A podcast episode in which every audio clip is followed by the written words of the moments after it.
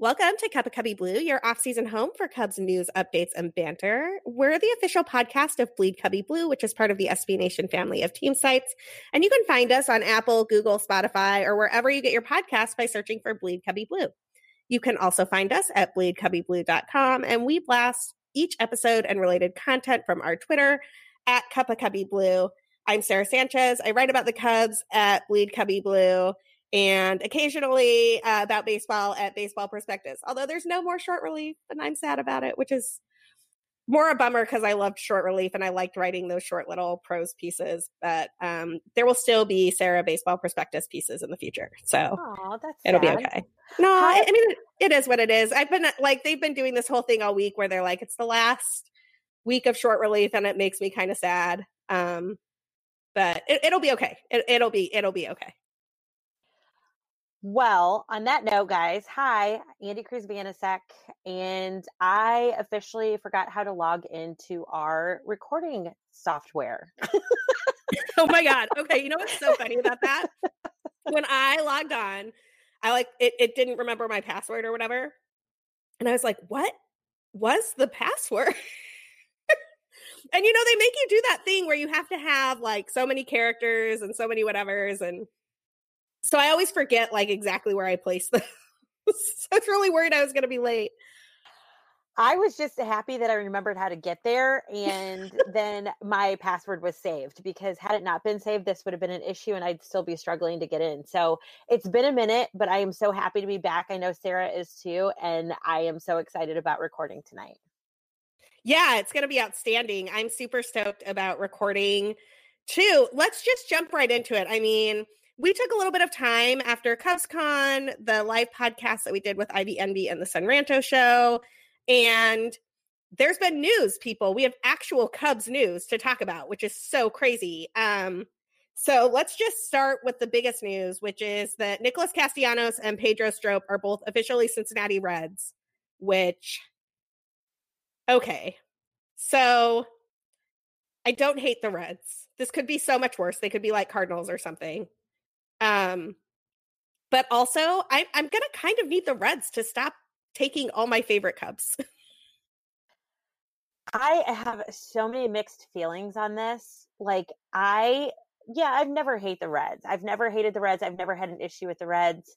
I kind of feel like they might be my second favorite team. And I know that seems really bad because they're in our division. And on paper, they are really scary to me right now. And two of my absolute favorites will be wearing their uniform this season. And I am just having a really hard time with this. I um am kind of I, I'm glad I don't know any Reds fans because I feel like they're probably enjoying us cringing so much at this. And I don't I I don't need any help feeling worse about this off season. I'm not gonna lie. So I have one friend who is a Reds fan, and she's like the other girl in our fantasy baseball league, and both of us like always get a kick out of the fact that we do well in that league. um, but she, we've never like really trash talked each other even a little bit. It's just eh, like we're both big baseball fans. We both like watching the game.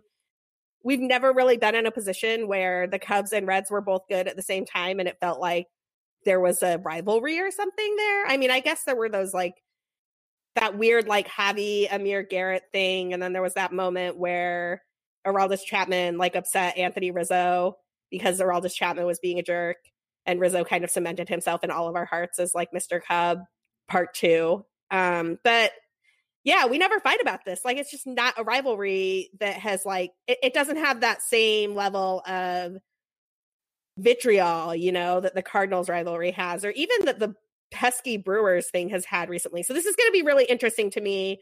And I'm going to be sad about it. I think we should talk about Nicholas Castellanos first. Um, he, okay, so first of all, ladies, don't worry. He's still not buttoning his shirt all the way. The gold chain is still like perfectly visible, which I very much appreciated. Um, the, the most interesting thing about this deal to me is that he has an opt out after one year. And dare a girl dream. Is that opt out there so he can come back when the Cubs decide to spend money again? Maybe. I mean, eh, I feel like the opt out is there just for me. I feel like he did that for me. Like we eh, we have to make sure that Andi is happy in, in, eh, after a year, and there's a possibility he could come back. I mean, seriously, it's it's like dangling the carrot out there. Like I'm already devastated that he is not a Cub, and not quite sure what is happening. Um, why we couldn't make somebody who wanted so desperately to be a Cub, you know, why we couldn't make that work. Especially after all the small signings that we did i feel like it could have it, it had a little bit of traction but i get it it is what it is and yeah that one year opt out is definitely there to i mean if he has a full season of performance like he did the second half of last season can you imagine the options that will be out there for him? I mean he will and, and who knows? The reds may not be a contender like they think they will be after they've put together this great on paper team and uh, you know the kind of competitor he is he's going to want to go play for somebody that is winning that is a playoff caliber team and if the reds aren't that team then yeah and he plays well he's going to have a lot of options. So yeah of course this girl is going to dream too the whole season about nicholas castellanos back in a cubs uniform.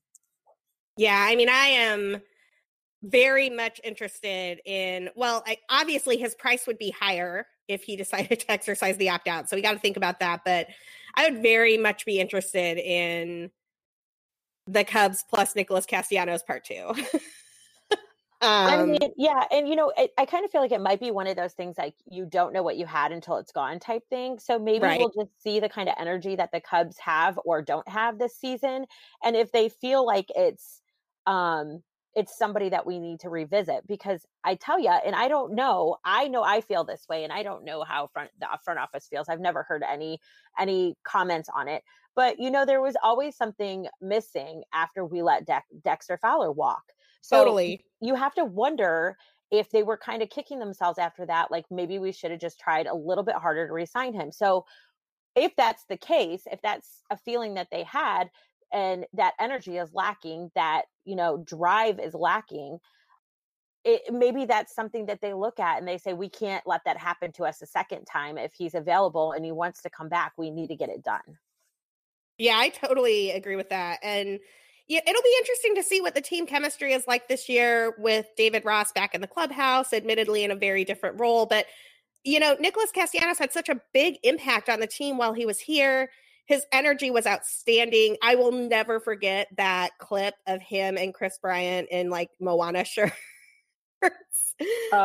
doing interviews. It was one of my favorite things. He was only here for 51 games, and I feel like I have as many great Castellano stories as I have about half of the team. Like You know, it, I don't know how much we're going to talk about Cubs con tonight, but um, that was one thing that I kind of mentioned um, on our live podcast that we did. But when the blip of him came on, they did kind of a highlight reel at the end of opening ceremonies, and they kind of went over um, every player and some of the highlights of this season and highlights of you know specific players. And I kept saying, you know, where's Nick? Where's Nick? Like, why is he not on this more? And I understand that he was only with us for a little less than half a season, but I felt like a lot of what he did should have been included on that highlight reel. And he did end up appearing on it, but it was just for a split second. And it was a little disappointing to me because I feel like his energy and his enthusiasm and his desire to, to be a cub and to play for this team and and play at Wrigley Field definitely deserved and warranted more than what he got and it, that was a little disappointing but um definitely it was it, it was uh nice to see him on that highlight reel even just a little bit. Well and it's funny that you bring that up i was going to talk about cubs of a little bit later but we can totally talk about it now. I so i noticed that too and i sort of expected it i was surprised he made the highlight reel at all because they're usually pretty deliberate about putting players on that who they who are going to be there the next year and putting players on there that are going to get fans jazzed up. So one of the things that was notable to me about their hype video in 2019 was the absence of Addison Russell uh, because he was still on the roster, but he was suspended, and clearly they just wanted no part of him being part of their hype video. Um, and I thought that was really, I thought that was an interesting editorial decision. I thought it was the right editorial decision. But so for them to include Nicholas Castellanos, who was not going to be on the roster at, at, at, all likelihood at that point in time. I mean, you could sort of see the writing on the wall. I thought was interesting. And, you know, the fans really reacted to that, right? Like the whole crowd was so excited to see him in that well, video, even for a split second. I'm going to be honest. I didn't hear anybody but myself because I was screaming so loud. I, I, heard I, all of you. I have Andi no in my in my ear. I have no 2000 Cubs fans. I have no idea what anybody else was doing. All I could hear was myself screaming and jumping up and down. That's all I know. Oh it my was, lord. I definitely know there was, um, and we ironically sat near some friends, and um, not intentionally, but it was nice that it happened that way. And um, yeah, eh, her and her group of of girls behind us were definitely screaming for Nicholas too. So that was, eh, it's just one of those things that you know you want so desperately for something to happen. You know, you have no control over it, but it's still, you know, I hear this all the time from people, whether it's in person or you know on social media that i'm a very passionate fan and that's obvious obviously i mean you you hear it in and everything i talk about so i do tend to get a little bit emotional about players that i love but i understand the difference between real life and sports life and sports life is my escape. Nothing is you know earth shattering in sports life. Yes there's some things that you know can eh, can obviously make you feel a certain way have certain real life feelings but i understand the divide. I understand the difference. So while i was heartbroken and and really upset that Nicholas Castellanos was not going to be a Cub this year. I understand it's not real life. Like it's, you know, it's a game, it's a sport. It's not, I'm not actually sitting at home bawling my eyes out. I did missed up a little bit. I'm not going to lie because I love that gold chain with that unbuttoned shirt. That is just a beautiful sight to see. But I was not like devastated. Like I did not get out of bed for three days or something like that. You right. Know? I'm I'm gonna be okay, guys. I promise. Yeah, I'm gonna be okay too. It was it, it was it was still a little sad. I actually used my last piece at short relief to say goodbye to Castellanos. Aww, well, and it was also, you know, sort of my way of saying goodbye to how much fun it was to write for Short Relief. And y'all can check that out if you want to. Um, it's on my Twitter.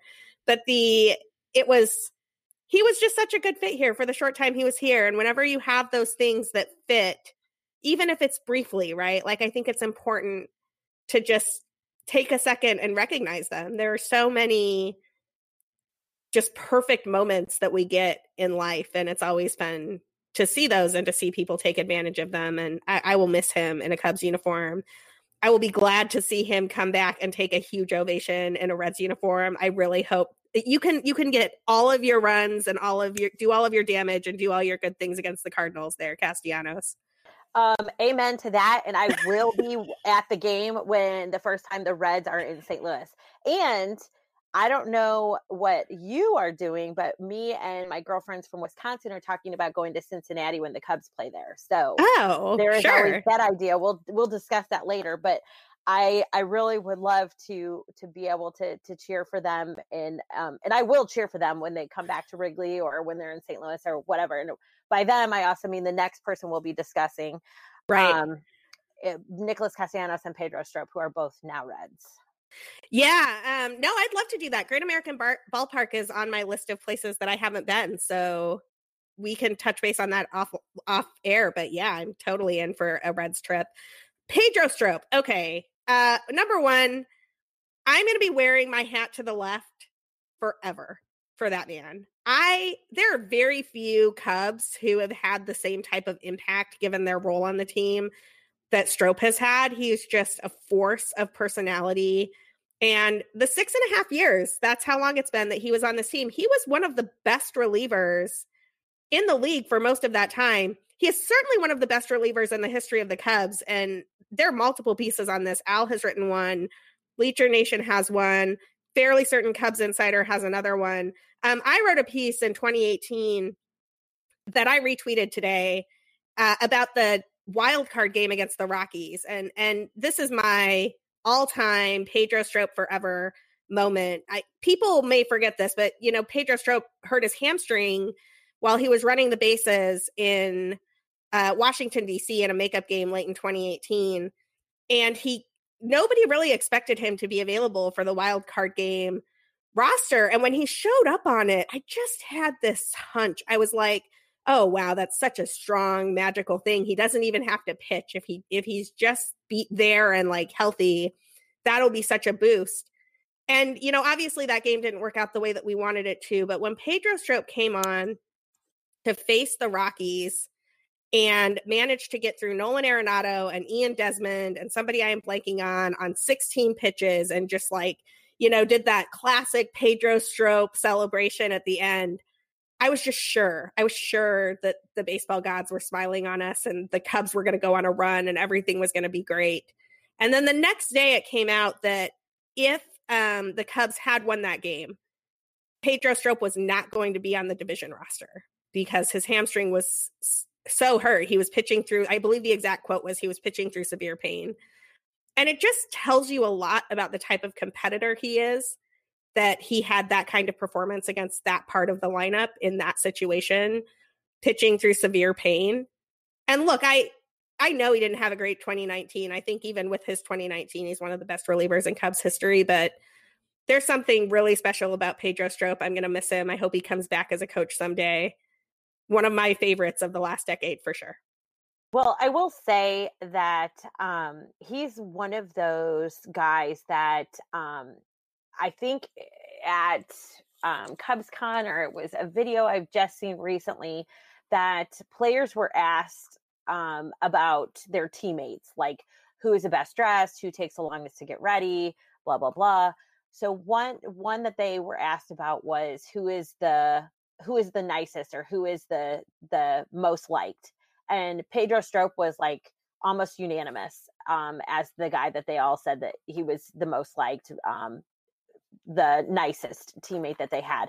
And I mean, I don't know how many of you have gotten to see his smiles over the year, but go and look them up because his smile, I feel like just radiates. Like it's one of those like you know lights up a room smile and i will i will really miss that. I will i'm not i mean really miss that. That was something that like you just saw like the little kid in him when that smile came out and it was such a joy because he had this confidence about him that was so like it made you feel like unstoppable. Like you know when he came out there he had this this air about him and this confidence on the mound that was just was so reassuring it just felt really good and you're like this guy if he's coming out and he's got his stuff like uh, it's a shutdown inning and eh, you know i just gosh that, that was one person i really wanted to see at the cub at cubs con. I felt like he you know his personality was one that i really wanted to to be in the same room with and and kind of get a flavor in person for myself and you know I, I was sad that that wasn't the case and i was really hoping that the cubs would do right by him and sign him at least for another year.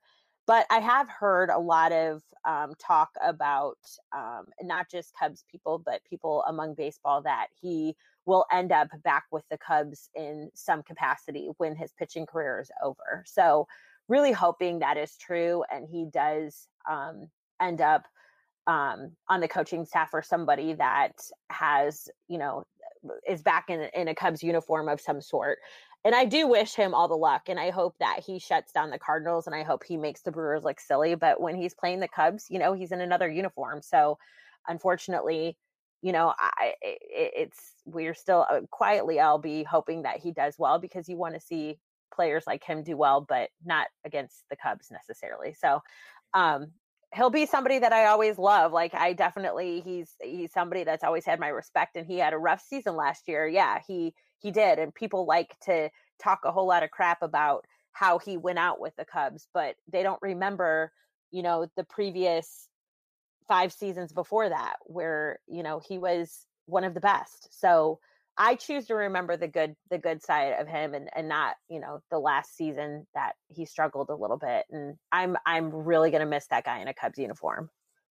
I am too. And if you are looking for Pedro Strop smiles, uh, you should follow his Instagram. He posts them there a lot, and it's a great follow. He actually posted a couple of hours ago a really nice thank you message to the Chicago Cubs, the fans, to his former teammates, um, it's got some reactions from Ian Happ and Victor Caratini and some other people. I highly, highly recommend you go check that out. And also, you know, take some time and peruse some of his funnier moments in the in the gifts.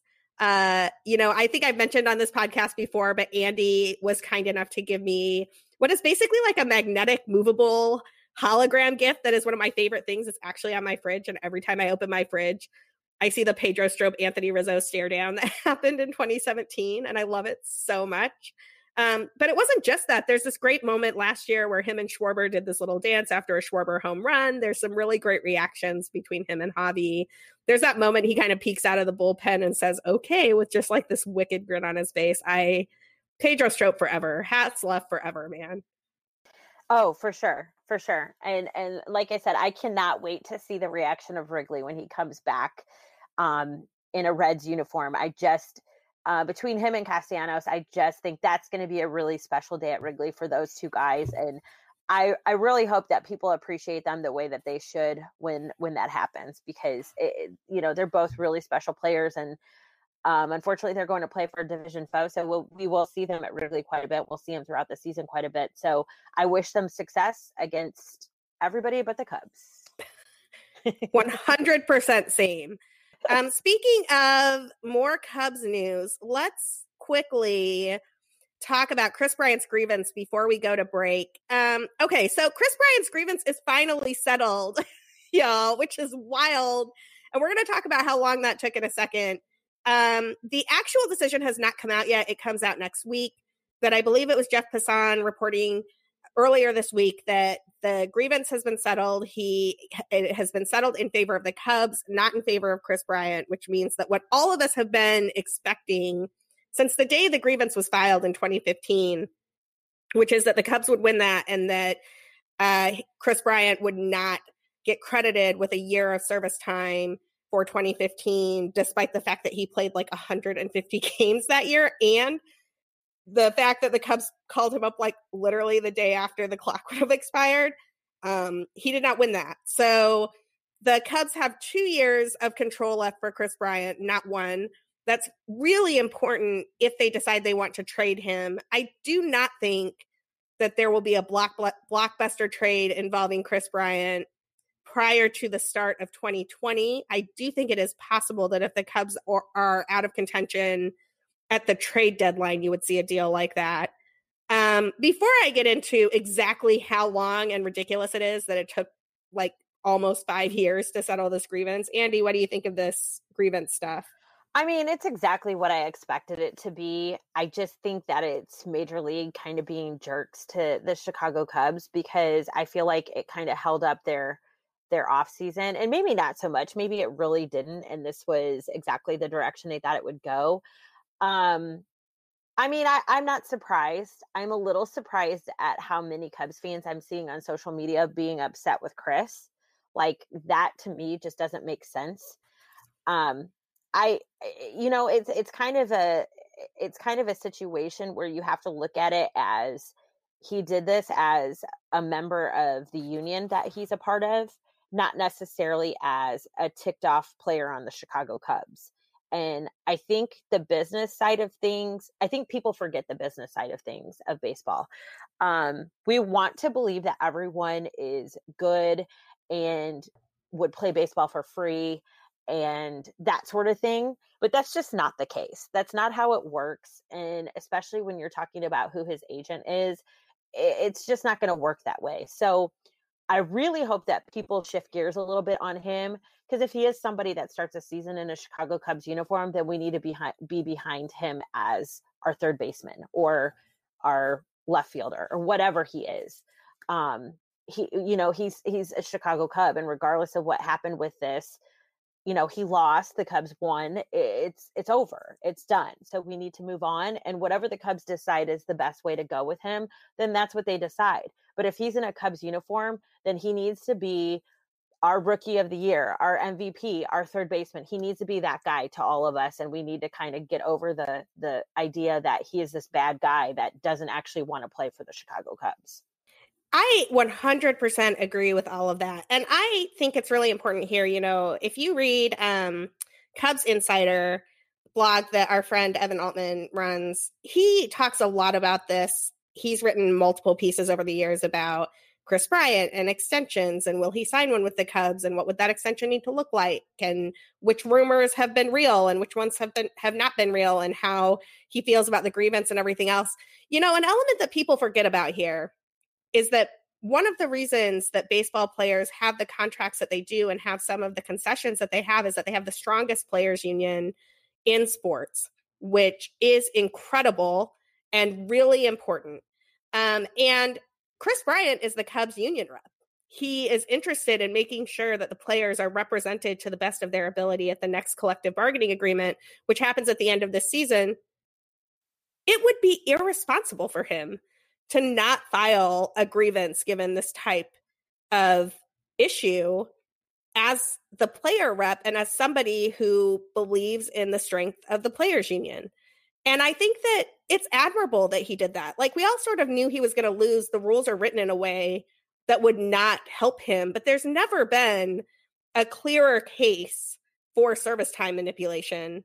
And if anybody was going to win that argument, it was going to be Kris Bryant. So I really appreciate that he put the case out there. I really appreciate that the work that the players union does. I think it's really important that the players union continues to be strong and continues to fight for the rights of players. I will say this.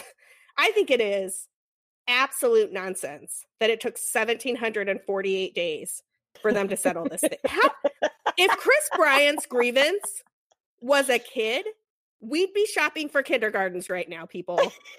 that kid would be four and a half years old. They filed it in the middle of April of 2015. and it is like almost the 2020 season. It does not take that long to figure this out. What are you doing, Major League Baseball? Twiddling your thumbs? Like, who is this arbiter? Who is this arbiter?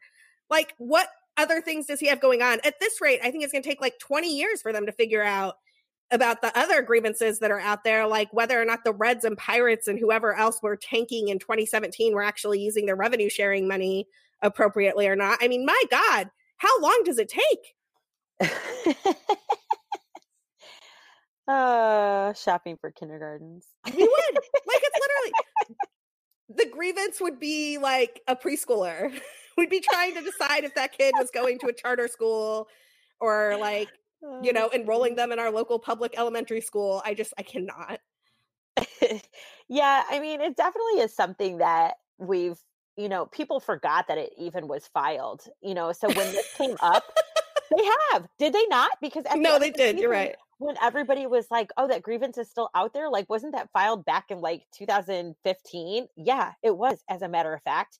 And it's still out there. So, you know, it, it's it's just funny because eh, you know we kind of marinated on it for a long time, and people forgot it was out there, and now here we are being all stressed out and upset that you know it's over and he's he's supposedly mad or not mad or whatever whatever the situation is. I mean it, like sara said it is it would have been completely ir- irresponsible for him to not put that out there. I mean, now that he filed it and it's been decided upon, it is on record and it's something that they can use when they're putting together the new CBA. And that is something that is extremely important for the players unions because whether you're somebody that feels like the players are overpaid or the owners are overpaid, that that all comes into play when they when they rewrite this the CBA in this in this next coming off season. So that needs to be addressed and rules are out there for a reason and whether or not they change that or they don't there's always loopholes there's always ways to work around it. Even when they change it teams will figure out a way to work around it. But again in order for this to be treated fairly for both the players and the owners and the league it has to be addressed and it has there has to be some sort of representation out there that there was unfairness on either the part of the team the league the player whatever and so, you know, Kris did what he was supposed to do, what he is supposed to do as a member of the union and as the the team rep. He did what he was supposed to do. So to think that he is angry or doesn't want to be a cub or is not going to play hard now because he's pissed is just it, it's ridiculous. And you need to take a step back and think about the bigger picture of you know what exactly this means to both Kris and the Chicago Cubs and I think we're going to see that play out a little bit more over the next couple weeks but I really foresee even though there's been some very interesting things mentioned over the past 24 hours I really foresee Kris Bryant being a Cub for this season for the whole season of 2020 yeah, we're going to get to some of those interesting things in just a second. I will say, I, I, get really frustrated with fans who are like, Kris Bryant is not trying. He's not a good fit. He's not a good teammate, whatever. He's clearly an outstanding teammate. He's an outstanding baseball player. The Cubs are very lucky to have him. I'm glad that they drafted him. I will be forever grateful to him for what he's done in a Cubs uniform. And it's just, look, I think it is. He's had two seasons, the last two seasons that were marred by injury that kept him from being an MVP contender, but still made him one of the best third basemen in the game, right? So it's not like he's a bad player when he's hurt. He's like a almost all-star when he's hurt. Frankly, like I'll take that deal all the time, right? He's like an exceptional top 5 player in baseball when he's healthy. Um, and I will say that if there is a contract extension out there to be had with Kris Bryant. I'm not sure that there is. Part of me thinks that the Cubs have decided they can only extend a handful of these guys and they think that they probably think that extending Javi is more likely than extending Kris Bryant, given his connection to Boris and some other things. Um, but that doesn't mean that Kris Bryant doesn't want to be with the Cubs and that he wouldn't sign an extension. I mean, I would I would challenge people to go back and read pieces from last year when Nolan Arenado signed his deal with the Rockies with Kris Bryant emphatically and enthusiastically talking about how he would sign a deal like that with the Cubs in a heartbeat. And I've always gotten the impression and I I just have a hunch. Um, had some conversations with people. I've already shouted out Cubs Insider a few times here, but Evan gets credit for this insight. I think that Kris Bryant is probably a better player when he is extended, knows where he's going to be, and there aren't trade rumors circling around him all the time. I mean, I know I'm a better worker when I know what's going on in six months. So it seems logical to me that he would be too. Oh, absolutely. Having that job security and being able to get comfortable where you're at. You know, I definitely I I agree with you on that because if there's ever a time and I'm somebody that I'm always paranoid about things and like it finally I've been at my job for almost 5 years and I finally now am comfortable to the point where I feel like I have good job security. But there were days when I would go into work and I'd be like you know, my boss would be like, I need to talk to you. And I'm like, oh, great. What did I do? You know what so I mean? Like, same, yeah, 100% yeah. same. Yeah. So, you know, when I, when I have that hanging over me, when I have that feeling in my gut, I'm never actually able to perform at peak level because I always have this feeling that I'm going to screw up, something's going to go wrong, I'm going to get fired, I'm going to be in trouble. You know what I mean? So like yep. when eh, eh, when Kris has a contract, a major contract and an extension that shows him that the Cubs believe in him and want him in their uniform for a very long time, what more job security would he need? You know, I mean, and obviously the terms of the contract would come into play there too, but it, it's just one of those things that, you know, you put that on paper, you make it official. He's somebody that is going to have, he's going to be able to relax. You know what I mean? Right. It, it's going to be a weight off his shoulders and he's going to be able to relax and just play baseball. I mean, right what do we now, know about kris Bryant? here's what we know about kris Bryant. He married his high school sweetheart. He likes to watch Disney movies. There's video of him like singing along to Frozen with his then fiance, now wife. the man is like he's a comfort person, right? Like he clearly yeah. wants to like Netflix and chill. I, I'm sure who and it may not be the Cubs. Some other team may wind up being the team that offers him a big contract if he hits free agency. But I guarantee that he's going to be the type of guy that's going to look better after a big contract is signed and he knows where he's going to be for a few years, as opposed to the constant, I don't know, is he really a fit here? Is he clutch? I don't know. Will he get a contract extension? Should they trade him? What would the trade return be? Just, that would drive me nuts. Well, and this is such a good time for the Cubs to pounce on this because they're expecting their first child. And I, just speaking from experience, I wanted nothing to do with moving or any major life decision when I had my first child coming into the world. I wanted to be set where I was going to be for a long time so I could focus and concentrate on being a parent for the first time. So, this is a good time. He wants that security. He wants to know where he's going to be. They're not going to want to think about having to move a child all over the place within the first year of of that baby's life, you know? I mean, this is a good time in his personal life to to you know, play on the idea that he really likes having the security of knowing where he's going to be living with you know and, and, that may not all be true because you know who knows jessica and the baby may be in vegas i doubt it but you never know I mean, yeah. To be clear, this is Andi. This is like all Andi and I just like kind of spitballing based on what we know. Yeah. Oh yeah, yeah. No, this, this is, is, not. I'm we don't have like sources or rumors no, or anything. No, no. like, I'm just totally thinking. You know, when I was having my first child, what the mentality was like. Totally. Was definitely like, you know, panic about real life stuff, and not. I didn't want to worry about my job. I didn't want to worry about anything, but you know, how the heck I was going to manage having a child for the first couple months. And I'm telling you, even though his job is baseball, that might be a distraction. That might be a bit of a distraction for him. So to have that checked off the list would be easy. And I think the Cubs would be dumb to not try and and at least discuss further an extension of some sort. I totally agree with that. We are running well over for our first break. So we're going to take a quick break, but I think we have a few more things to talk about with Kris Bryant on the flip side. However, first, a word from our sponsors. All right, Andi, what's the biggest rumor on Twitter going for you with the Cubs these days? Oh my gosh, I love this so much. And after you just heard the first part of my Kris Bryant rant and lay off of him, Kris Bryant straight up for Nolan Arenado. Like straight up. This is insane to me. This is crazy. like I was reading, I, I, believe I was reading Al's piece on um, Bleed Cubby Blue on this right before we jumped on.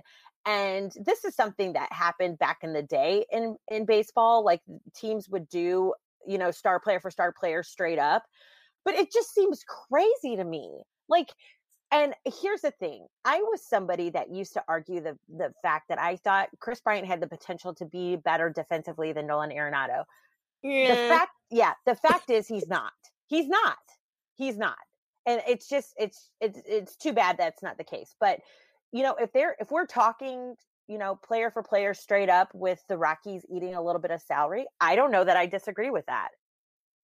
So I I guess the only thing I I disagree with there cuz I I mean in terms of the deal itself, KB's a slightly better hitter. KB in Colorado would be stupid. It would be totally insane. Um by insane I mean like stupid and insane good. Like I his OPS would probably be like 1600 or something. I can't even imagine what Kris Bryant would do if he got to play 81 games in Colorado. Um, Nolan Arenado would be a defensive improvement in Chicago. He would cost more average annual value than KB at least in 2020, not probably in 2021.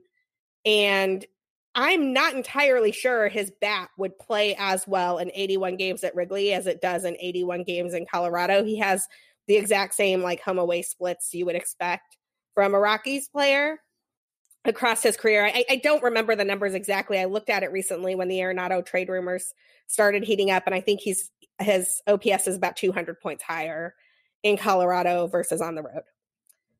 This is why I don't think this deal happens the the whole logic of the trade Kris Bryant rumor, like the whole reason you would do that is you cut $18.5 million off the payroll, which, get, which gets you under the competitive balance tax for 2020 and lets you reset so that you can go in and spend a lot of money in 2021. It also gets you, hopefully, a couple of starting pitching arms that are top 100 prospects, plus a second baseman or center fielder who can lead off and is a ready to go, like two ish war player. If you trade Kris Bryant for Nolan Arenado, you don't lose the salary because even if the Rockies take on part of Nolan Arenado's salary, it will still be about what you were going to pay KB. And you don't restock the farm system. So the entire reason you were going to trade KB in the first place is gone. it's like you're just swapping third baseman for I, I, don't even know why. Like, why would you do that? like I I guess you could try to flip Nolan Arenado's contract later, but I don't know. I, I feel like this is getting a little too complicated and too cute by half. Like if you're gonna trade Kris Bryant, you do it to drop the salary for 2020, reset the tax, and restock your farm system. Trading for Arenado does none of that.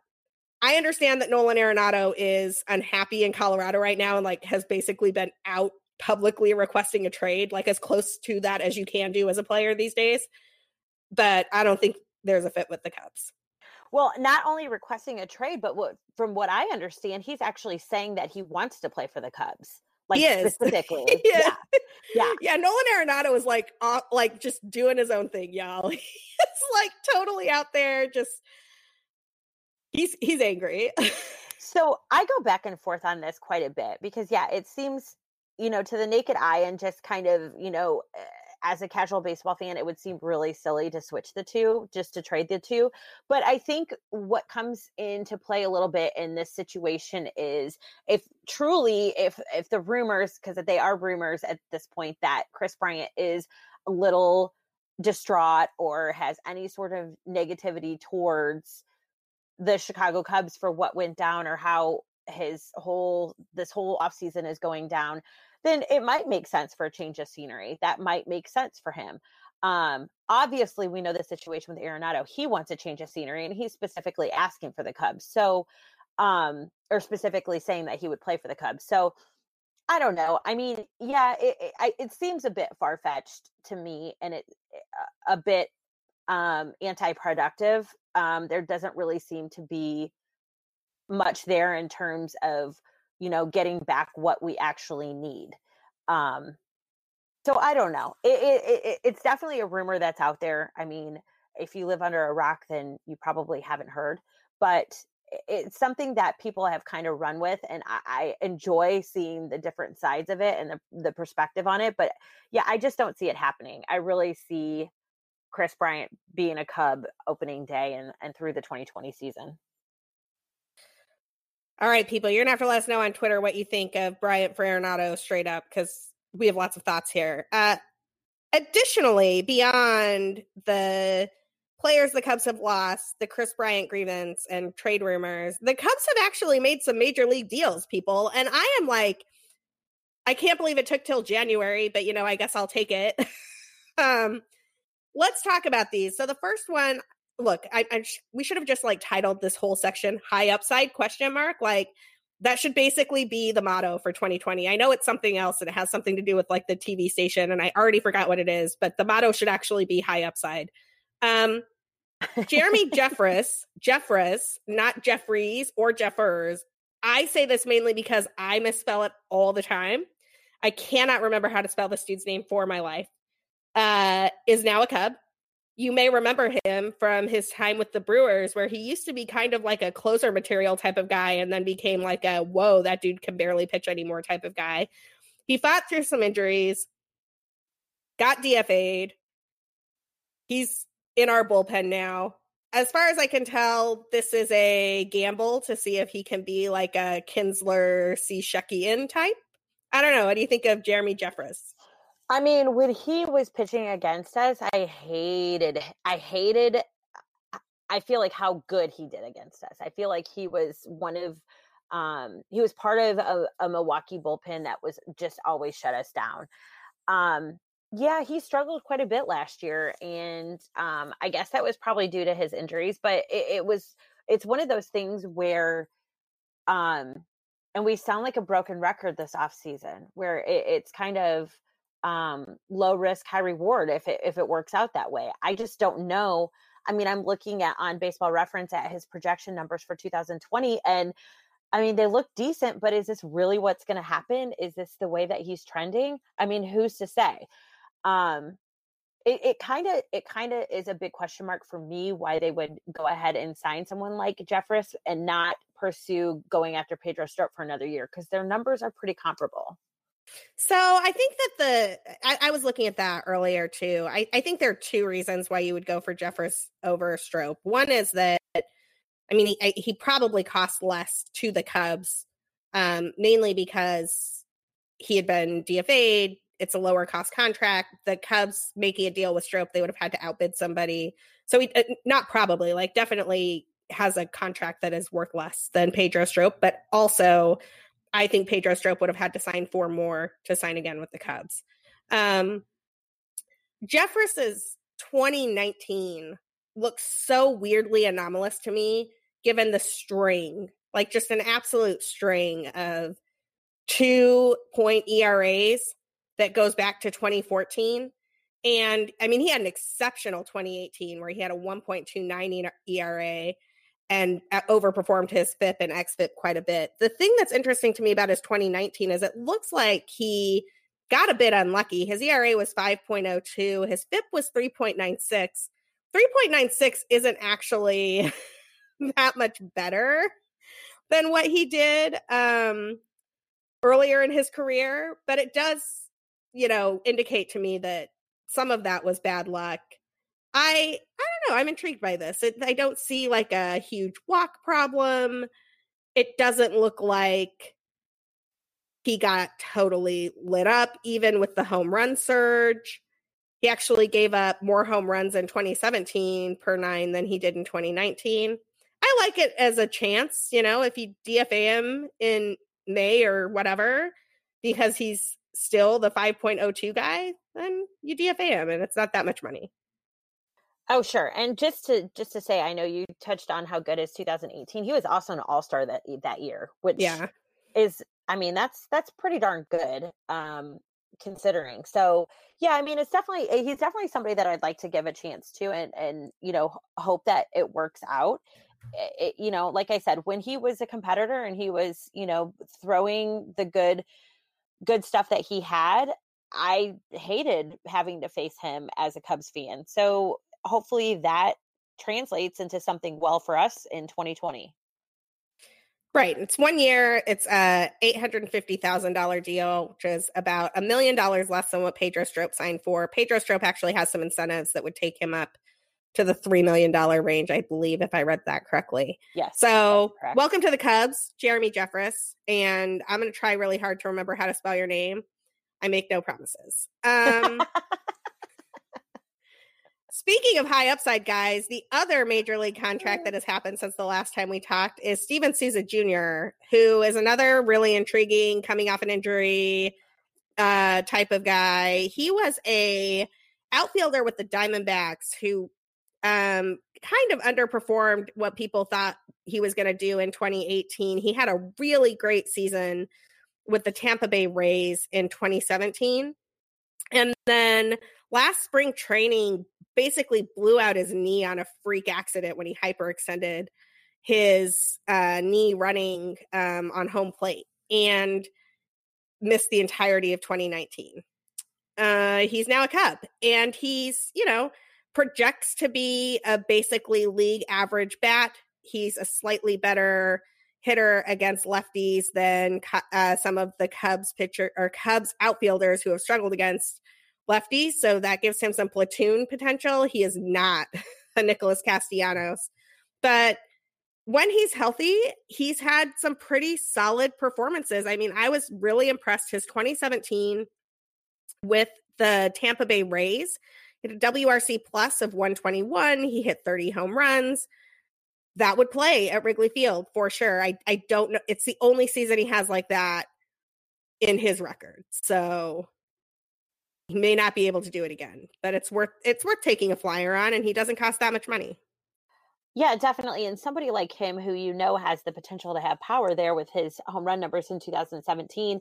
I mean, if he's really looking to make a comeback and and be the player that he was back then, Wrigley Field is probably one of the best places to do it um, because of the smaller dimensions of the park. Somebody that's hitting 30 home runs in a in a home park like Tampa Bay, you know, Wrigley Field is is probably going to work out a lot better for him. So, I mean, definitely have the opportunity for some playing time and to hopefully make a little bit of a comeback, you know, after a not so great 2018 and then 2019 basically rehabbing his knee. So, I'm interested to see how this plays out and where he gets the majority of his playing time. I'm guessing he, will stay in right field.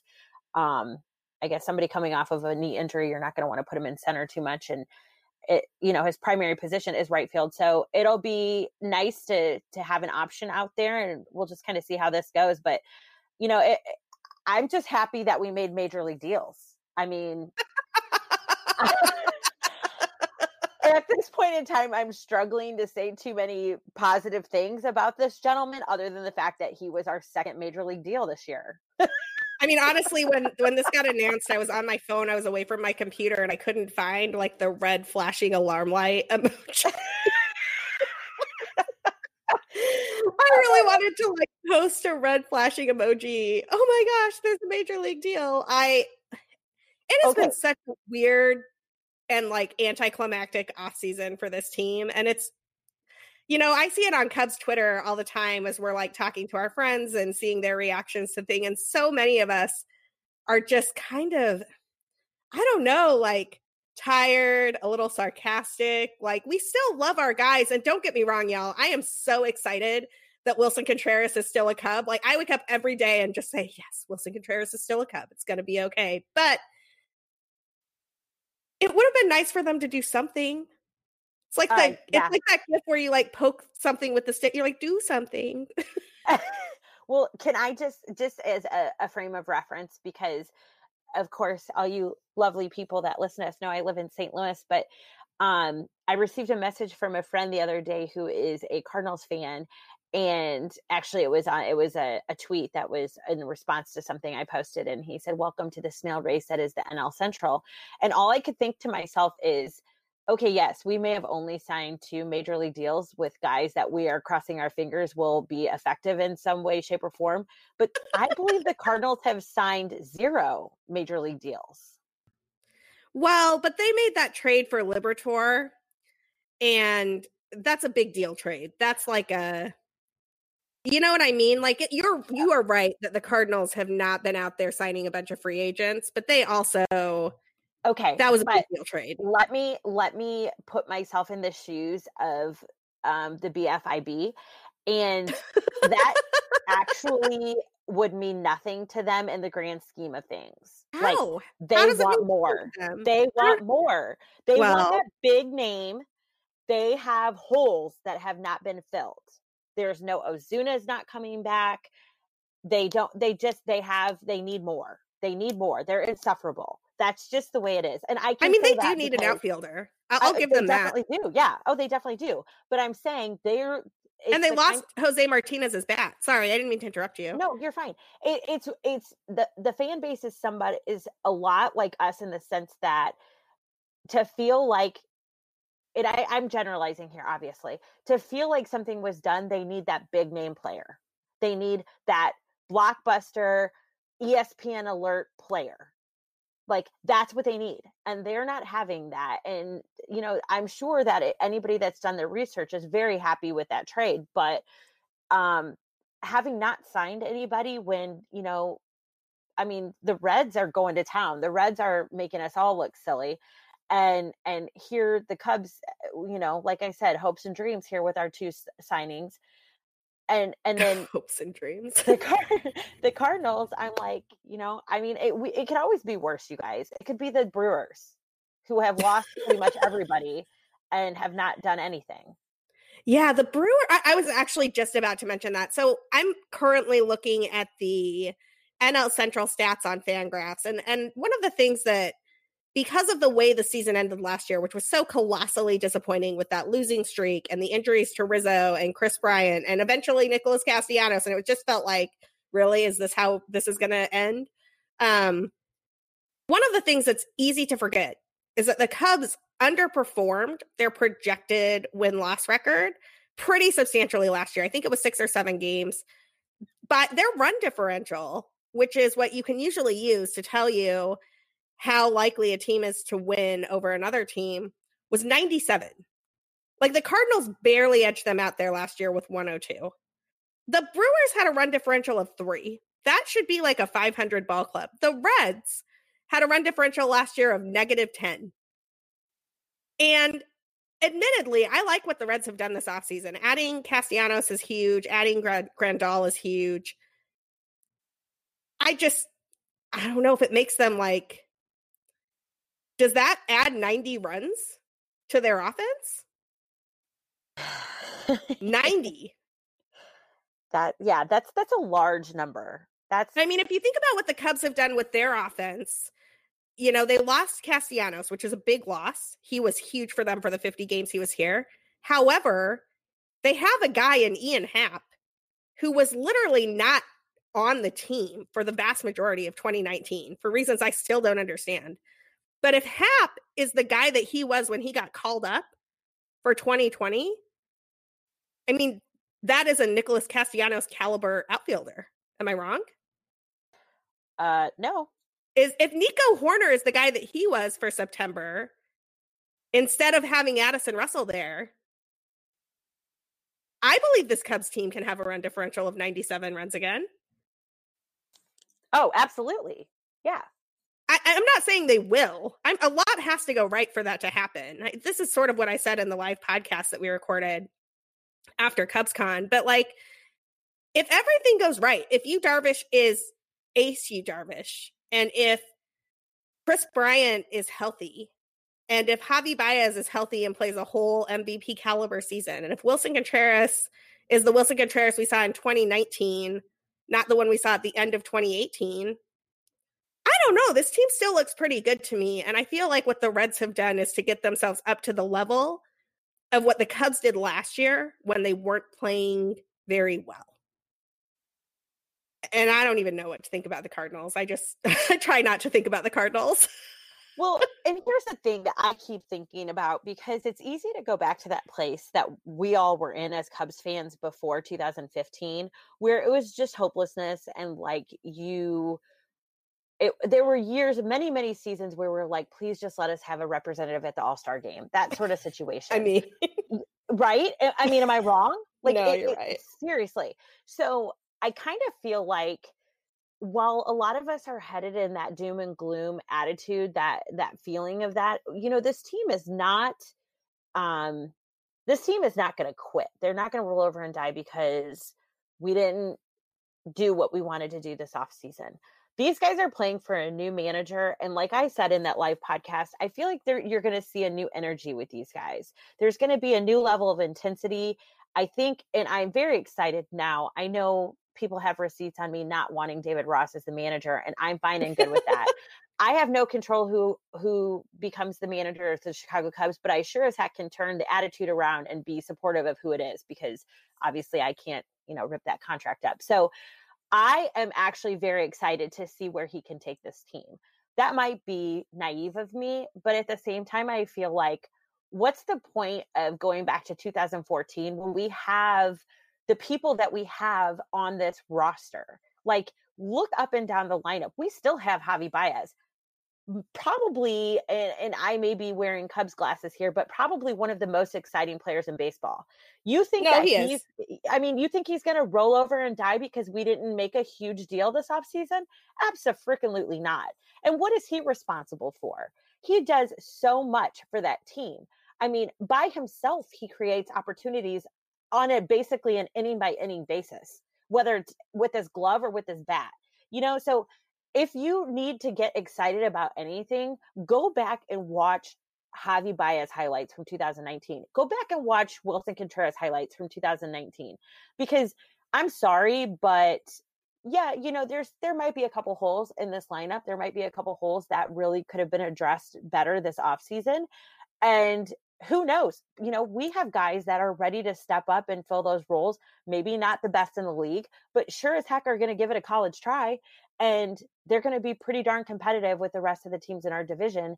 They're not they're not done.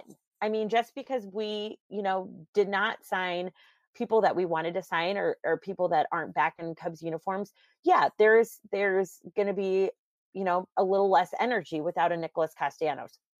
But who's to say that david ross doesn't bring that same energy out of everyone this year you know? I mean these kids when they first got together and i can call them kids because i'm a lot older than them when they first got together they had that energy and so i'm looking forward to seeing what can be brought out of them again because i don't think that you know this one and done thing with one world series and and and that's it i don't think that everyone's okay with that the same mentality might not be there that desperation may not be there but to think that they don't want to do that again is just absurd. And to think that they won't do everything they, they can do to do that again is absurd. So I'm actually looking forward to this season. I think it's going to be really interesting to see how this all plays out. And I think we might be surprised at how things go. You know, they had there's so many doubters right now and so many people that are feeling kind of down on this team. And I'll admit there's days when I'm like, what the heck? What are we even going to watch this year? Like, what are we going to see out there? it's easy to feel that way when you, think that they should be pulling the trigger on a lot of these um, signings that could be happening. Eh, but at the same time, it's like we already have a roster that, you know, without even adding anything to it, is talented than a lot of other on paper is uh, more talented than a lot of other teams in, in the National League. So, you know, if you have to keep your expectations low, do it and then be surprised because I really think that this season is going to, it might, may play out a little bit different than we think it will. You know, I think that's a perfect note for us to end on. It reminds me of one of my favorite obvious shirts, which I am still hoping will get made into a women's V-neck at some point. If y'all are listening, obvious hey, shirts. Hey Joe, which Joe. is the Willson Contreras line, the shirt that says "Don't believe me, just watch." I love that shirt. I love it because it's so Willson. It's so this team. We will be watching Cubs. We'll be watching to see what you can do. We believe in you.